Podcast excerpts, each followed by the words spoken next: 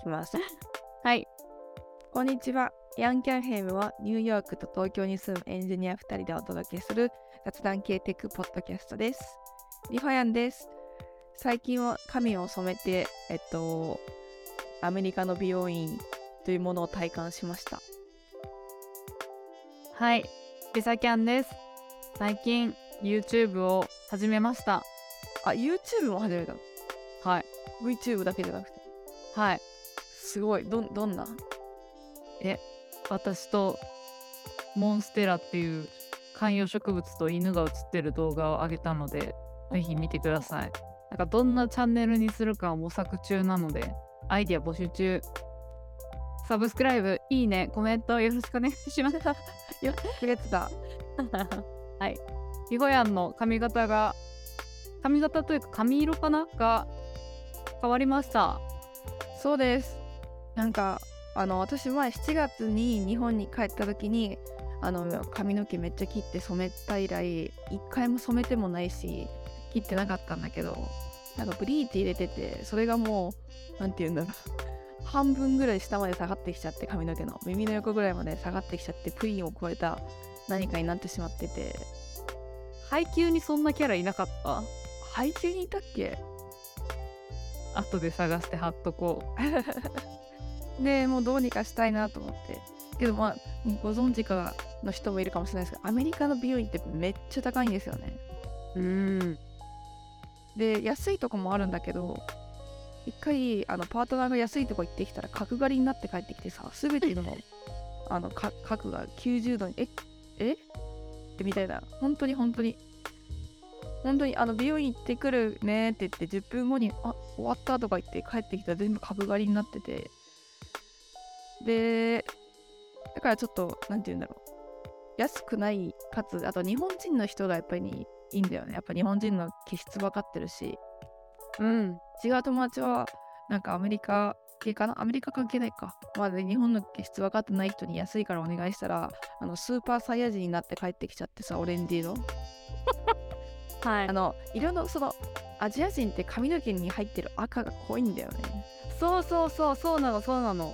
でそれを理解しないとそのブリーチで抜く時間とか抜くあのせんそうえっと染めるなんていうの原料とかそうだね。変わってくるからうん。下地に入れる色が変わっ違うっていうことに気づかないんだと思う。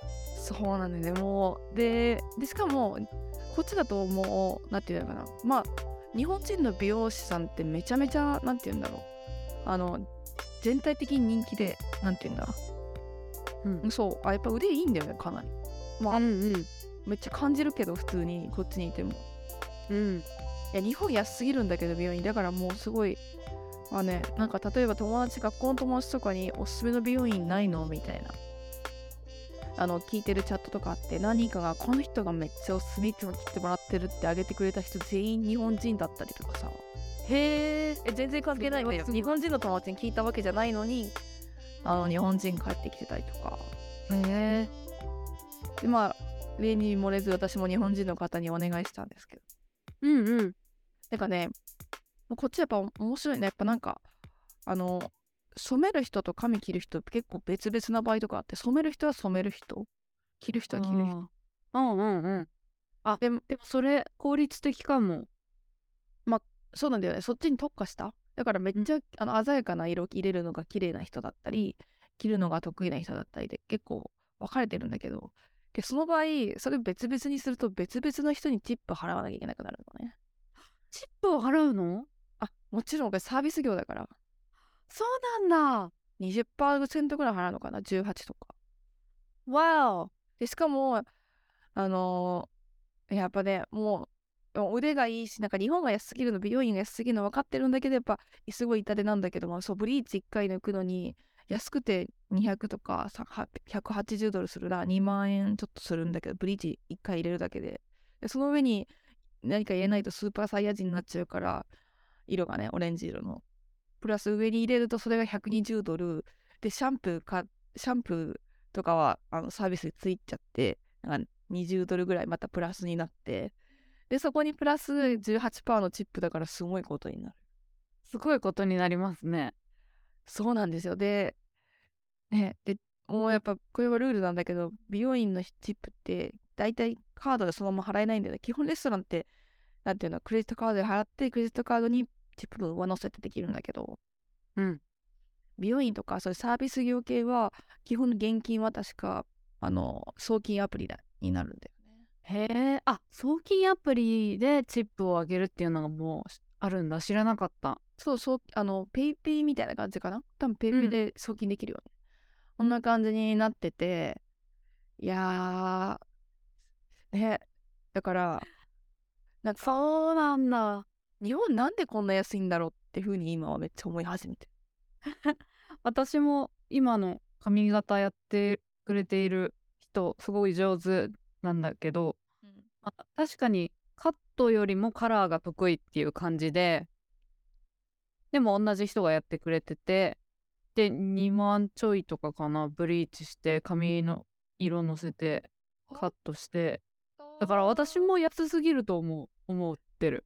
いや、だよね。うん。も だから180、120、えっ、と、全体で310、えっと、ブリーチ180、上に乗せるのが120、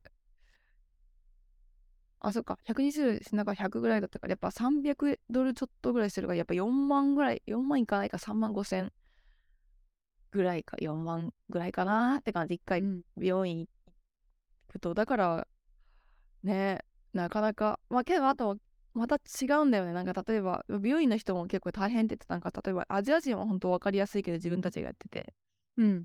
本当全然違う髪質の人とか来ると、やっぱ、あの、なんて言うんだろう。あの、髪もちゃっとしてる人とか、うんうんうん。縮れ毛のそうそうそうそうそうそうそうそうそう。やっぱ面白いね、なんか、本当に。で、聞いたの面白かったのが、シャンプーの頻度の違いで、うん。シャンプー結構日本人とかだと毎日したりする人とかも多いと思うんだけど、もうこっちは本当に3日 ?3 日は全然しないし、1週間しない人も全然いるし、なんならやっぱその髪の毛が縮ってるその黒人の方とかって、うん。あの、3日目が一番ちょっとオイリーで一番落ち着いてて最高の状態みたいな感じらしくて。へえ、えーだから面白いなと思って。で、うん。まあ、ニューヨークの店的にも毎日洗わない方がいいとか言われてなんかなんかいろいろギャップを感じるいろいろ。面白いね。面白いよ。だからそうカラーの美容師の人も大変だろうなと思って思った色入れたいと思ってもその人の髪の実質によって全然違うから。うんうんうん。大変そうだった。逆にニューヨークにで美容師やった人はもうすごくテクニックが身につきそうだね。そうだね。けどなんか結構なんて言うんだろうな。あの系統が違うんだよね。なんて言うんだろう。にその日本がそその人が好きそうなカットとアメリカとかこっちで好きそうなカットっていうのはちょっと違うんだよね。なんか日本ってボブ、ボブとかさちょっと緩く巻くとか、あのうん。前下がりなあのなんていうのショートカットとかうん。結構流行ってたりするじゃん。うん。アメリカはなんかもうがっつりウルフとかバツンってしてたやつとか、結構奇抜な髪型とか結構好きな人とか多かったりして。うん。なんか生きるのかは分かんないけど。うまく。へえ面白いいやー面白い。もっとあと日本人の人すごいなんていうの活躍してるから美容師の人。ぜひもっと来てほしいなと思って、ああいいね。いいねいいね。はい。いさきゃんのはい。YouTube あもうこれはもあこれはあれなの？ちなみに YouTube だけで完結したの？それともまたなんだっけ？O G OS なんだっけあれ。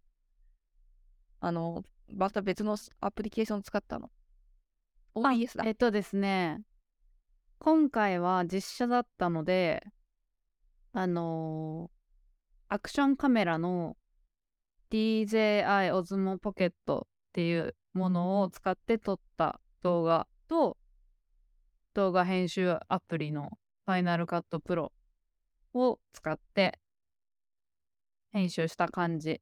えそのそのアクションカメラっていうのは何？あの、うんパソコンの上に取り付けて「どうもゆさきゃんです」みたいにやるやつ？アクションカメラは外に持って行ってあ GoPro みたいなやつ？アプリ。あ、そうです。そうです、そうです。GoPro の違うやつで DJI っていうのがあるんだけど、うんうんそれを持ってたからそれで撮った動画だったからそれを編集した感じですなるほどね。なんか、あの、どうもみたいな感じでやるんじゃなくて、外のとかなんかどっか行ったりとかしたやつを撮って編集したってこと？あそうだね。私今回はモンステラっていう観葉植物を植え替えたところを動画に撮ってたんだけどそれを。を編集してみました。えー、観葉植物飼ってたんだ。うんそうなの。私が唯一あの生きながらえさせている植物なんだけどそれその他の植物はうちに来るということは死を意味するんだけどうちの子だけサボテン買って枯らして終わっちゃったわ、そういえば。あそうなのよそうなの難しいよねあ、やっぱ難しいんだ、なんか。トトレジョに売ってて、あ、これならいけると思ったら。あのそう私もチャレンいろいろチャレンジしたよサボテンもチャレンジしたし多肉もチャレンジしたしエアプランツっていう1週間に 1, 1回水につける植物も試したんだけど全部枯らしちゃって今生き残ってるのがモンステラっていうあのすごく絶対死なないと言われている植物の 強い植物なんだけどモンちゃんって名前つけて毎日ちらっと葉っぱの様子見てます。あ、いいな。動画です。え太陽、は太陽に当てなくてもいいの？太陽は必要だけど強い。ちあんまり当たんないんだよな、今の季節。まあ真っ暗じゃなかったら大丈本夫窓際に置いとけば。うんおすすめですモンステラ。私でも大丈夫っていうことはリファヤンも大丈夫だと思う。うちはね、うちもね、こういうの失敗してて、一番あの悩んでるのが、もやしの栽培に悩んでんだよね。もやもやし？あの、もやしって、まあ、あの、日本じゃ20円とか30円で買えたりする代物じゃないですか。はい。こっち一袋200円するからさ。うわー。ものすごい量買えるぞ。あだか100ら、円あったらみんな豆から作るんだよね。あ豆から増やすんだけど。だあ、そう、しかも、そんな難しくないって、何調べても出てくるんだけど、一回も成功してないの、うち。豆が死んでるんじゃない？なのかな？豆、めちゃめちゃ買っちゃったけど、豆。しかも、日本人の人がおすすめしてるサイトで買ったのに。死んだ豆がいっぱい届いたんじゃないの？なのかな？なんか、なぜか簡単と言われてるのになぜかうまくいってないのがちょっと、まだ怖くて、もうまだ、なんて言うんだろう。早く、何回も試して、早く、なんて言うんかな。自分でもやしを生成できるようになりたい。好きなだけもやし食べたい。自家栽培ししたもやしを食べたいとそうそんなことあるんだね。もやしを栽培するんだね。で、アメリカは本当にないものはもう作るしかない。手に入れるしかない。うんうんうんうん。エンジニアだ。そう、本当にね、あの、アメリカ来ると、エンジニアスキルも、なんかいろいろ上がった。自炊力じゃないけど、もう仕方ないから、あの、牛タン食べたくてないんだったら、あの、牛のタン全部丸ごと買ってきてさばくしかないよね、とか。かっこいい。かっこいい。いや、ベローンって？こんなんばっかだよ。ありがとうい。やー今はミートスライサーが欲しいです。あそれ聞くそれ聞く。なんかお鍋とかするときしゃぶしゃぶができないみたいな。できない。うん。塊肉しかないから。うんうん。それをスライスするしかなんか冷凍してスライスするか日本食屋さんに行く行ってスライスされてるのを買うかしかないっていうのは聞いたことある。日本食屋行って買う肉はもう高すぎて手が出なくて。で、で頑張って、あの、細く切ってるんだけど、うん。意外とみんな試したこと、まあ、うちも日本にいたら一回もなかったけど自分で薄く切んのってめちゃめちゃ大変なんだよね 当たり前。当たり前やけど。ありがたいわ。ありがたいわ本当に。うーん。でミートスライサーやっぱ場所も取るしでかいし高いしちょっとまだ手が出てないんだけど。うーん。今一番欲しい。あそんなんだ。いや、はい。ありがたみを感じましたそうだねこれアメリカキッチンネタはすごいずっと話せるからちょっと小出しにしていこうかな毎回。よろしくお願いします。はいじゃあ今回はジェネラティブ AI を試した話をはい。話しましょう。はい。あの、な皆さんお気づきかと思いますが、ヤンキャン FM のロゴが変わりましたね。可愛いのになりましたね。ね、イエーイ。そう。で、実はこれ、ミッドジャーニという AI を使って作りました。イエーイミッドジャーニーはい。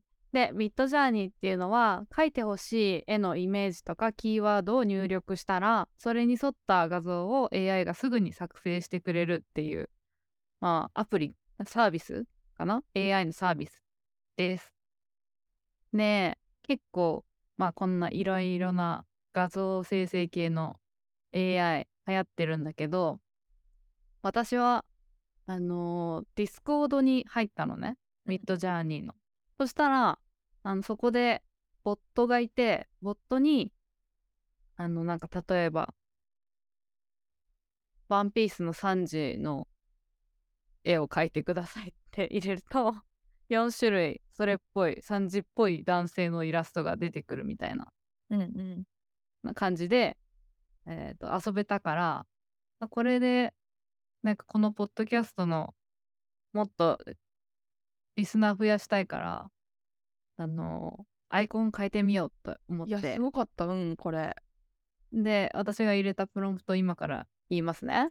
うんうん。ええっとスーパーポピュラーポッドキャストカバー。To women.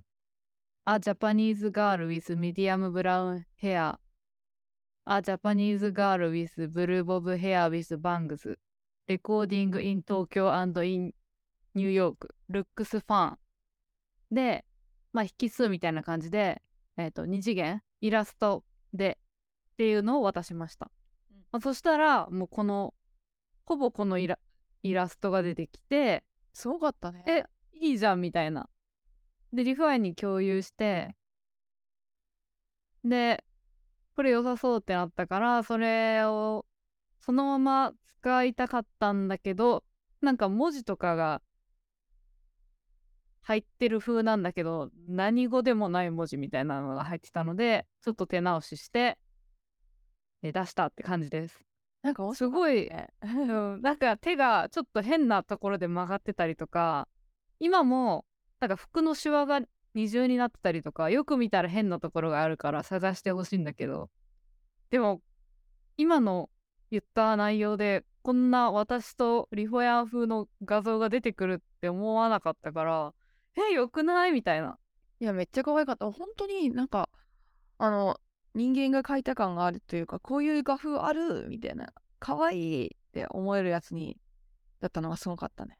ね。えしかもなんかこのかんうちらの漢字がたまたま出たっていうのもあるけど、実はそこれ1個入れると4種類出てきてえっ、とい今実際に使ってるのは2つ目なんだけど1つ目はなんか音楽ユニットみたいな感じ。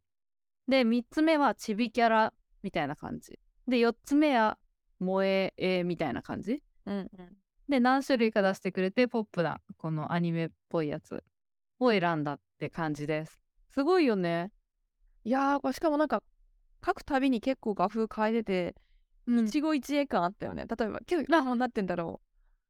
あのこれの今の例えばやってもらったりとちょっといい感じに変えたいとか逆に出会えないよね。なかなか。そうだね。そうだね。確かに。なんかガチャみたいな感じうんうん。するね、確かに。そうそう。で結構このキーワードをめちゃくちゃ長く入れてる人もいてなんか他のまあボあのサーバー Discord のサーバーだから他の人がやってる様子も見られたんだけどうんめちゃくちゃ長いプロンプトを入れて神秘的なイラストを描いてたりとかしてる人もいました。いやーなんかだから使い道がすごいいろいろあるなと思っててなんかね神秘的なものをその人は出したかったんだろうし私たちはアートワークイラストっぽくものを出したかったんだろうとかうんうん。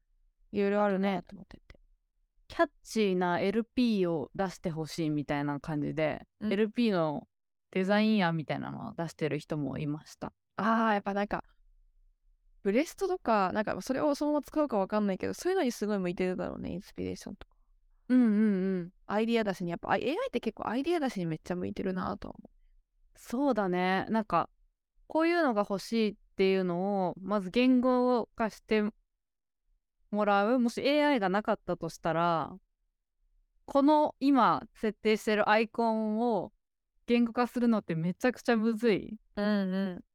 でこういう系でみたいなサンプルみたいなのをいっぱい集めてで渡さなきゃいけないけどその AI で AI ってすぐ出してくれるしこっちとこっちだったらこっちがいいとか何個か出してすぐ出してくれるから選べるしめちゃくちゃその最初のアイディア出しにも使えるしそのまま使えることもあるだろうしねすごいいいないやそれこそなんか最初に例えば誰かと議論したいとかこんなんか例えばほシステムとかシステムとかは難しいけどなんかひ人とこういうのこういう感じですかねみたいなリクエストもらったものを進めていくときって結構見た目なんていうのサンプルみたいなモックアップみたいなやつがあったらすごい話しやすいから、うんそういう時にすごい向いてるだろうなとは思ったね。うん、まさに。なんかイラストを依頼する時とかこのミッドジャーニーでいくつか作ってこれっぽい感じでみたいな感じで渡された方が多分そのイラストとかデザインする人もああねああねみたいなうん、認識のズレとかすごいなくなりそうだしなんか積極的に使っていく人増えるしもうすでにそっちに移行していることもあるんだろうなって思いました。いいですね。うん、でリホヤンも学校でこういう、えっとイメージ生成の AI を使ってそうなんだよね。作品を作った。ほ学校の前期の一個前の授業でストーリーテリングっていうのがっていうんだろう。あのううん。なんていうんだろう。物語を考えるというかそのストーリーをその作品に入れる学ぶうん。授業があって、その中でなんか AI を使った何かしら？例えば今のメディアになんか自分で新しい AI を使って何か足してみたり引き算したり何でもいいからそれをし AI を使った作品にストーリー性を持たせるっていう宿題があって2人1組か、まあ、何人1組でもいいんだけど。うん。だからその宿題でなんかみんながいろいろ自分たちで AI でいろんな生成をしてくるのやつを発表してた時になんかいろんな使い方を見れて面白かったなっていうのがここで話せたらなと思って。で一つの組はなんか、あそうだからえとりあえずまあすあの Stable Diffusion っていう他の AI の生成アプリとかあのいろいろあるんだけどなんかモネ風の絵を描くとかなんかそういういろん。なのが使える、あのランウェイ ML っていうのがあるのね。ランウェイうん ML って、それちなみにその私が今行ってる学科のあの卒業生が起業して立ち上げたすごいサービスなんだけどすごい簡単にあの AI のモデルとかいろんなモデルを試せることができるサービスでそれを使ったり使わなかったりしながらその自分で新しく AI から作った作品にストーリーを新しいものを生み出してストーリーテリングするんだけどなんか面白かったのはなんかアジア人3人のグループだったんだけどあのマーベルとかあのスパイダーマンとかアイアンマンっているじゃんわかる？うんうん。マーベルのキャラクターたち。あれって全員ほぼほぼさあの白人男性だったりするじゃん。うん。それをあの Stable Diffusion とかそういう AI モデルを使って全員あのアジア人に置き換えたらどう見えるのかみたいなのを試してておーいやーちょっと面白いなと思って。確かにいない。いないそうだからその違和感に気づけるみたいな、まであとそれをあと女性に変えてみる？アイアンマンの主人公とかマーベル主人公ほとんど。まあ結構今女性のやつもあるけどどう違和感が見えるのかとか新しいものを作ってみるみたいな感じのことをたアプローチで試してる人いたりとか。それこそミッドジャーニーでなんか一つキャラクターを設定してなんかその人子たちが作ってくれたのはクジラなんか可愛いキャラクタークジラのキャラクターの1日とかインスタアカウント、なんかその人があのお店を出してるスーパーか何かお店を出してる設定でその人のインスタグラムに載せる写真をいっぱい生成するとか。へえ。すごいいろいろなんかあのー考え次第あのー考え方次第ですごいいろいろ作れるなーって思ったりえー、今聞いてて面白いなって思ったのはストーリーテリングの授業にそのインスタアカウントを作るっていうのが入ってるのがうん。うん面白いなと思って、やっぱ架空のそのキャラクターとかでもインスタアカウントあるとすっごいなんか流行ったりうん。するしなんかドラマの主人公がやってる体のインスタとかあるね。ゴシップガールでやってると思うんだけどそのゴシップガールのキャラで本を読むのが好きな子がいてそのキャラのまあアメリカ版のブクログが公開されてたりとかえー、そういうある懐かしい。うん。ゴシップガールの新しいやつが今新しいやつね。そうそう。それでそういうのがあったりするからなんかそういう SNS 使ってストーリーテリングに組み込むの面白いなって思った。なんかそういうの流行るの面白いのってさなんかそのキャラがとかが実際にいてくれるんじゃないかみたいな。なんか、身近に感じるとこが例えばツイッターとかでアニメのキャラクターの人たちがアカウント持ってるみたいな、うん、それに AI とか入るとすごいなんていうの加わりそうだよね。なんかリアル性というか。そうだね。そうまさにそうだねなんか、ま、今日渋谷に来ましたみたいな写真あげたりとかできそうだし。ね。うんか本当に簡単にできるから。そう結構ミッドジャーニーはディスコードに入ったらできるんだよね確か。うん。あのー、何枚か試せてでそっから先有料有料になっちゃうんだけど課金しようかなと思ったぐらいハマった。なんか架空のファッションスナップを上げてる人とかあエミさんけど、エミさん。ああれを真似したりとか。いろいろ結構アイディア勝負でいけるよねいろんなこといやもう何でもできる。適当に入れても何か作ってくれるから。すごくね。ハマっちゃう。だからほんと夢中になっちゃう感じ。あともう一つ Stable Diffusion っていうのは結構有名なものがあってそのモデルの名前なんだけど、まあ、それはもうちょっと写真っぽい絵が出てくるね。写真に近いかな結構。うん。じゃあ今後はその AI の使い分けみたいなの出てくんだねあそうだと思う。結構なんかいろんなモデルとか出てきてそれによって何て言うんだろう。自分たちが使い使い,、ま使い分けて結構特徴があるなと思って。例えば Midjourney とか結構イラストっぽいものが多かったり。え、うん、え、うん、って感じっぽいけど、うん、え Stable Diffusion はもっと写真っぽい感じが多かったり。あとはなんだっけ。そのモネモネっぽく描いてくれる生成するやつがあったりとかあと連鎖 AI っていうのもあるよね。プロフィール画像をさなんかいい感じにあの写真をいい感じのなんて言うんだろう絵にしてくれる？みんな結構たまにツイッターを変えてる人いるよね連載 AI の絵に。へえフィルターっぽい感じで使える。そうそうそうそうそう連鎖とかあと何個かがあるよねなんかいろんな特徴があるやつが。うんでも本当にここ数年でいっぱい出てきてさ、うん、なんか転換点にいるっていう感じするね。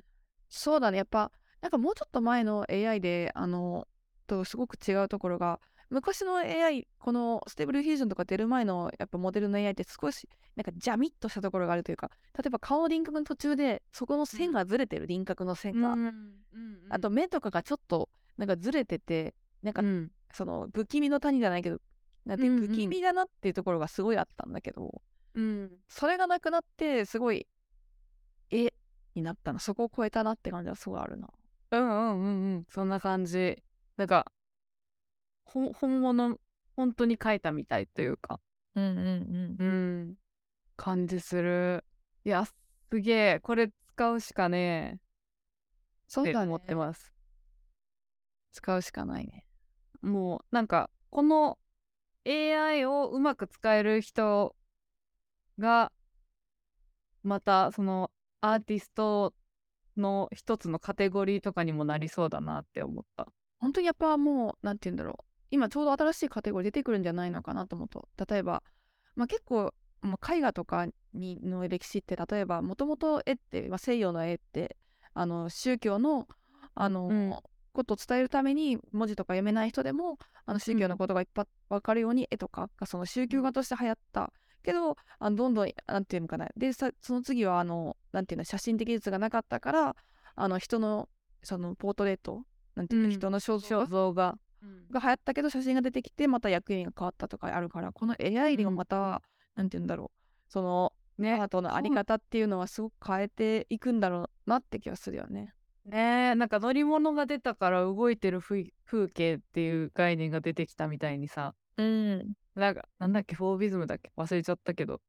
なんか本当今ここにいるってその転換点にいるって感じしてワクワクします。だからそういろんな手法えっと今モーマに飾ってあるのですっごい面白いのがモーマのあのー、モーマってあれねあのニューヨークにある現代美術館なんだけど、モーマの今まで200年間ぐらいに飾ってあるあの所蔵したあの美術作品を全部あのモデルに突っ込んでそっからずっと画像を生成し続けるっていうのがあるんだけど、すごい面白いの。もうなんか何みたいになっててしかもそのアーティストの人が作ったのがすごいいい感じになってて。いやなんでこんなすかやば。ーしかもそれがなんかさねあのもうも入った。すぐにでっかくうん。なんか絶え間なくそのモーマの作品をからなんていうかねよく AI でさなんかどんどん画像が生成し続けるなんか画像がどんどん変わっていく絵とかあるじゃん。なんていうのジェネレートし続けてどんどんちょっとそこら辺が変わってて違う画像になっていくみたいなやつのうん。モーマのやつがすんごいかっこよくて。へえ。見てみたいないやだからそういう新しい手法も結構あるなーっていういや楽しいね。聞いてるだけでワクワクする。やっぱそのモデルが存在しないとできないことだから。うんうんうんそのモデルになるものも AI から作られる時代になったりしたらもうなんかどうなるんだろうってすごい思う。そうだね。本当にその倫理観とかもあるなと。例えば今日モデルによってあの生成されるからその授業でやったのがあのジェンダーギャップみたいなことを違和感を定義するためにそのあの AI 使ったんだけどなんかそのもうモデなんていうの今ジェンダーギャップがあるあのこの時代をさ時代というか、現状をうん。学習しちゃうと AI もう一回ジェンダーギャップのあるあの事実を再生産してくるんだよね。そうだよね。確かに。だからそのモデルの作りか使い方とか作り方によってなんていうか出てくるものとかがすごい左右されるから。うん。だからあ新しい未来とかを作るにはどうするんだろうなって思う。例えばジェンダーギャップがあるものを学習してるとこからジェンダーギャップがないものを出てきたりしないからさそうだよね。確かにそこあるな。うん。問題になりそうというかただの今のう写し絵になってしまって新しいものは作れないっていう結論になってしまうのかもしれないしまあ逆にそのモデルをモデルの方を調整して生成されるものがなんかちゃんとギャップがないものになるのかどうかっていうのもわからないし。そうだね。やっぱそこは気になるね。なんか人間がやっていくとこなんだろうなって思うこ。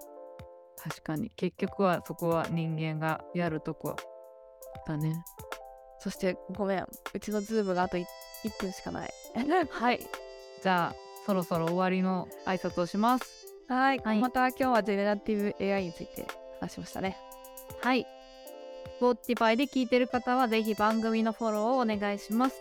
Apple Podcast で聞いている方はえっとコメント欄でコメントや星をお待ちしております。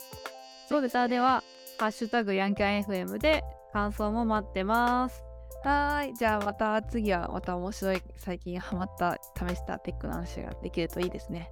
はいそうですね。またねまたねー